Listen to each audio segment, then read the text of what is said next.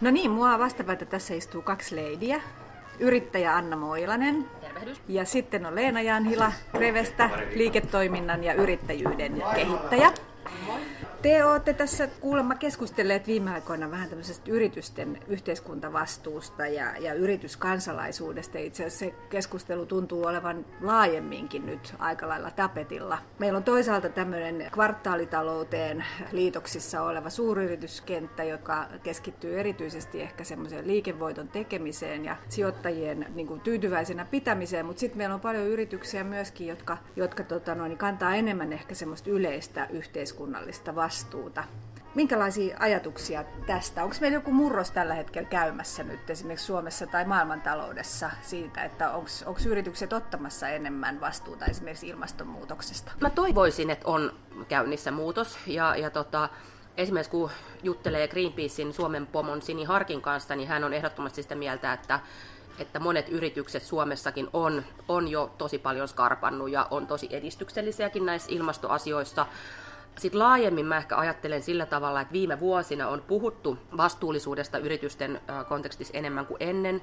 Ja tota, on, on puhuttu myöskin merkityksestä ja tarkoituksesta, mikä on tosi tärkeää.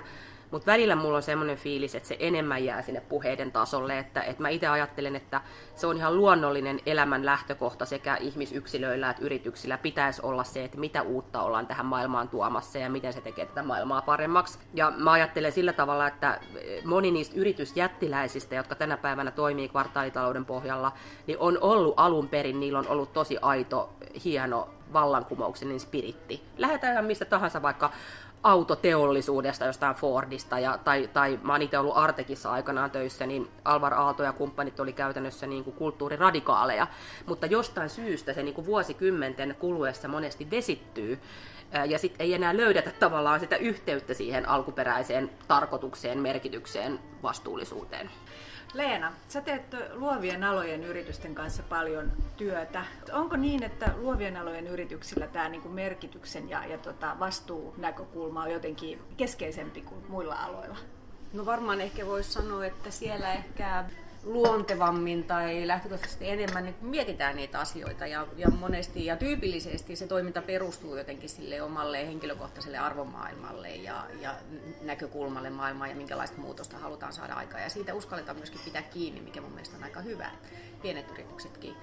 Esimerkiksi jos ajattelee vaikka muotoiluyritys Saana ja Olli, että he on rakentanut pitkään jo täysin omaa juttuaan ja hyvin vahvasti omiin arvoihin pohjaavaa liiketoimintaa ja edelleen niin kuin noudattavat sitä, että jotenkin vaikka, vaikka ympärillä ehkä maailma muuttuu ja puhutaan paljon startup-maailmassa myöskin siitä, että pitäisi tavoitella niin kuin vahvaa kansainvälistä ja skaalautuvaa bisnestä tehdä miljoonia, niin, niin kyllä luovien alojen yritykset kuitenkin uskaltaa pitää kiinni siitä omasta ajatusmaailmasta ja ehkä niin kuin rakentaa niin kuin pienemmässä määrin bisnestä ja verkostoitua ja rakentaa toisella tavalla mm. liiketoimintaa. Se, minkä myöskin sitten taas näkee just mitä, mitä Anna sanoi tuossa, että, että muillakin aloilla ruvetaan sitten ehkä niin kuin ajattelemaan niitä asioita enemmän. Että kyllä mäkin näen jotenkin sen, että sieltä, sieltä semmoisesta niin viime vuosien niin kuin asiakaskokemuksen ja asiakaskeskeisyyden ja palvelumuotoilun sijaan, niin ruvetaan ajattelemaan just siitä, että miten organisaatiot yritykset kytkeytyy osaksi sitä ympäröivää yhteiskuntaa ja yhteiskuntavastuusta on tietysti puhuttu jo muutamia vuosia ja se nousee hyvin vahvasti. Strateginen muotoilu ylipäätään, että miten, miten rakennetaan toimintaa niin, että siinä otetaan laajemmin maailman huomioon ja ne merkitykset. Te ehkä näette sitten myöskin niin, että luovat alat voisi tuoda jotain tähän niin kuin jatkossa yritysten strategiseen suunnitteluun, jotain lisäpalikoita tai elementtejä, joita niin kuin ehkä ei ole osattu hyödyntää tähän mennessä. Ehdottomasti, että itse asiassa musta on aika inspiroiva tarina, että jopa tiedemiehet sanoo, mä kuulin Helsingin yliopistolla tällaisen puheenvuoron pari vuotta sitten äh, siitä, että miten itse asiassa tiede poimii taiteilijoiden utopioista niin kuin, äh, asioita, joita he sitten niin kuin rupeaa kehittämään ja testaamaan todeksi.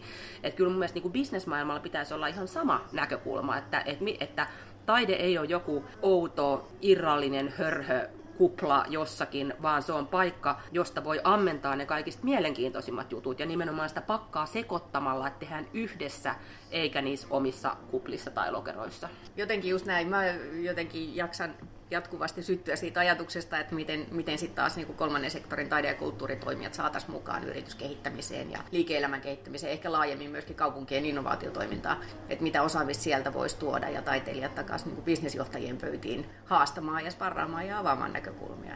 Se, se, se mitä siinä tarttis, mm. mitä mun mielestä niin tekin teette, on just, että yhä enemmän semmoisia tulkkeja niiden maailmojen välillä. Et mä ehkä koen itsestänikin, että mä en oikein ikinä mennyt mihinkään lokeroon ja mä oon ollut vähän niin kuin kaikista maailmoista ulkopuolinen, mutta se on auttanut just siihen, että pystyy tosi hyvin yhdistämään eri ihmisiä maailmoja. Ja me puhuttiin tuossa aikaisemmin siitä, että, että miten ylipäätään kaikilla aloilla on se oma kielensä, oma jargoninsa, jota muut ei edes ymmärrä.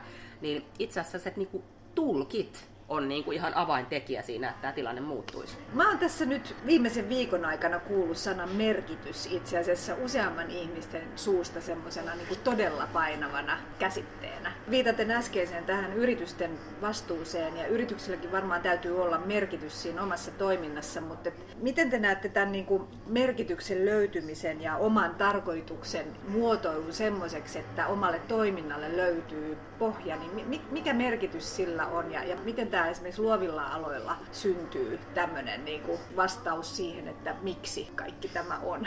Tuossa Annan kanssa keskusteltiin sitä myöskin, että mikä on meidän rooli ja tehtävä. Ja kyllä mä näen, että esimerkiksi noissa Greven neuvonnoissa, niin mehän lähdetään sieltä ehkä niin kuin kolme askelta taaempaa liikkeelle kuin perinteisistä yritysneuvonnasta. Eli sieltä, että mitkä on ollut ehkä niin kuin lapsena ne haaveet maailmasta ja mitkä on tällä hetkellä, mikä on oma tehtävä maailmassa tai minkä muutoksen haluaa saada aikaan. Ja, hmm. ja jotenkin niin kuin siinä laajemmassa mittakaavassa niin kuin rakentaa semmoista vahvempaa pohjaa ja kivijalkaa sille. Ja sitten ruvetaan miettimään niitä, että no minkälaisilla poluilla voidaan päästä niihin niihin tavoitteisiin ja miten sä voit sitä omaa tehtävää toteuttaa. Et yrittäjyys voi olla yksi niistä, mutta että siinä kokonaisuudessa on myöskin niin kuin työelämä ja siellä on opiskelut ja mm. sun oma niin kuin vapaa-aika ja sosiaalinen elämä ja muut. Et ne, on, ne on aika iso kokonaisuus ja jotenkin mun mielestä niin kuin ehkä siinä yrittäjyyden ympärilläkin pitäisi laajemmin nähdä, että mitä kaikkia asioita siihen yrittäjän oman henkilökohtaiseen maailmaan liittyy, mitkä voi tukea sitä yrittäjyyttä ja, ja sitten toisaalta siihen yritystoimintaan, että miten siihen voi kytkeytyä erilaiset asiat siinä ympäröivässä maailmassa jos mietitään sitä, että miten maailma saataisiin muuttumaan paremmaksi myös niin kuin yritysten kautta, niin kyllä mä ajattelen, että sen aina lähtee henkilökohtaisista elämäntehtävistä lopulta. Et tietyllä tavalla joko pitää perustaa oma yritys, ja just puhuttiin, että jopa 30 prosenttia suomalaisnuorista jo haaveilee omasta yrityksestä, mikä on mieletön muutos parempaan.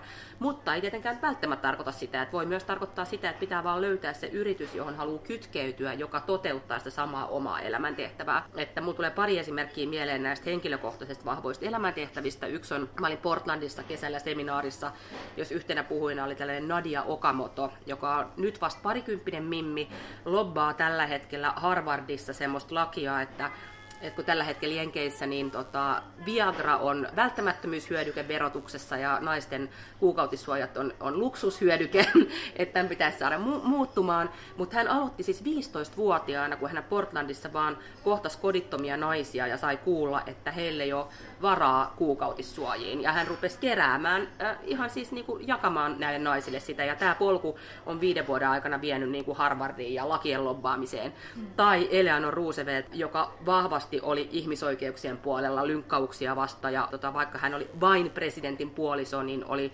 lopulta vaikutusvaltaisin poliittinen vaikuttaja Jenkeissä. Ihan samaa niin kuin yritysmaailmassa tarvitaan. Että ihmisillä on vahvoja henkilökohtaisia elämäntehtäviä, niin kuin kutsumuksia, joita ilman he ei voi elää. Mm. Et silloin se uusi ja muutos tapahtuu ja utopiat, koska jos vaan käy töissä, vaan suorittaa sitä arkea, niin ei, ei, tu, ei, ei synny mitään uutta. Tässä on itse asiassa vähän semmoinen muutos, ehkä tapahtunut jo aika isostikin juurikin, että sun täytyy löytää se sun oma merkitys ja miksi sä teet Kyllä. mitä teet. Ehkä sen takia, kun on ollut massiivisia YT-kierroksia isoissa yrityksissä. Ei voida Tää, luottaa enää edes niihin luottaa. työnantajiin. Kyllä, niin. kyllä, ja yrittäjyydestä on monesti tullut ainoa tapa käyttää sitä omaa osaamista hyödyksi. On, ja jotenkin mun mielestä tähän liittyy liittyy vahvasti myöskin se, että jos me mietitään sitten taas niin kuin yrityspalveluita ja esimerkiksi neuvontapalveluita, niin kyllä mä jotenkin uskon siihen, että jatkossa me pystytään keskittymään entistä enemmän siihen, että miten me edistetään niin oppimista ylipäätään, mutta myöskin se, että ylläpidetään motivaatiota ja, ja, ja se kannustaminen ja uskoluominen siihen, että mm. se sun oma visio ja se sun tehtävä maailmassa, että sun on mahdollista toteuttaa se ja mm. ehkä niin ottaa vielä vielä isompia askeleita. Mm. Että se semmoinen faktatieto niistä yrityksen perusasioista ja muuta, että kyllä meillä niitä, sitä tietopohjasta Joo.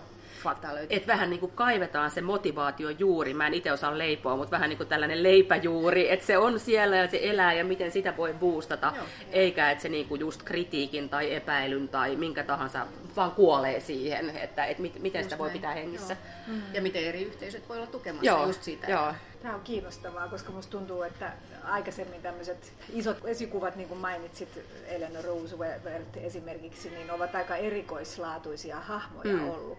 Mutta niinku, nyt kuulostaa siltä, että jokainen voi olla oman elämänsä ja oman uransa sankari itse asiassa ja perustella sen ja löytää sen niinku oman johtotähtensä. Ja ehkä se pitääkin ja, tehdä, ja jotta jo, jaksaa myöskin niin, tässä Niin, ja kyllä mun mielestä jokaisen kannattaisi miettiä, että, että miten haluaa elämänsä käyttää, koska mm. tämä on aika mieletön lahja, että me ylipäätään on, ollaan täällä, että me ei vaan oltaisi olemassa, vaan me oikeasti elettäisiin. Se vaatii sitä, että me voidaan kuolivuoteella ajatella, että me ollaan tehty, tehty jotain merkityksellistä. Mm. Onko nämä meidän nykyajan isot esikuvat sitten tämmöisiä Greta Thunbergejä, jotka purjehtii ympäri, ympäri maailmaa ja uskaltaa sanoa suoria sanoja vaikkapa suurimmista johtajista tai, tai, tai sitten mulla tulee mieleen toinen tämmöinen ehkä yhteiskunnallisesti hienoja tekoja tehnyt yritys täältä Suomesta Supercell, joka on paljon laittanut tämmöiseen yhteiskuntavastuuseen paukkuja perustaneet ne säätiön ja haluavat maksaa veroja Suomeen, koska kokevat saaneensa Suomelta paljon tukea aikaisemmin.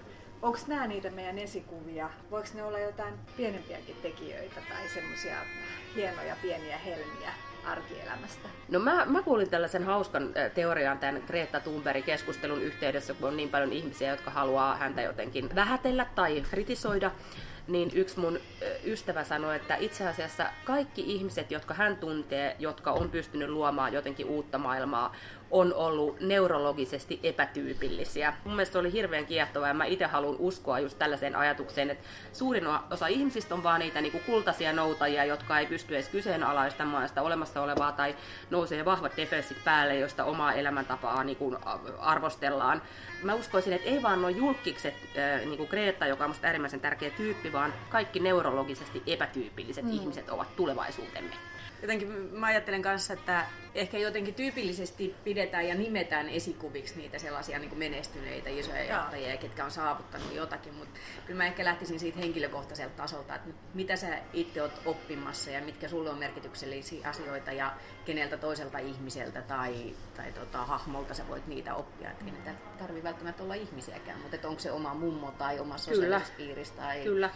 Kyllä kissa. siis toi on muuten tosi, toi on tosi tärkeä pointti, koska mä itse uskon siihen ajatukseen, että ihminen muuttuu sellaiseksi, kun on viisi häntä, hänen lähe, lähimpänä olevaa ihmistä.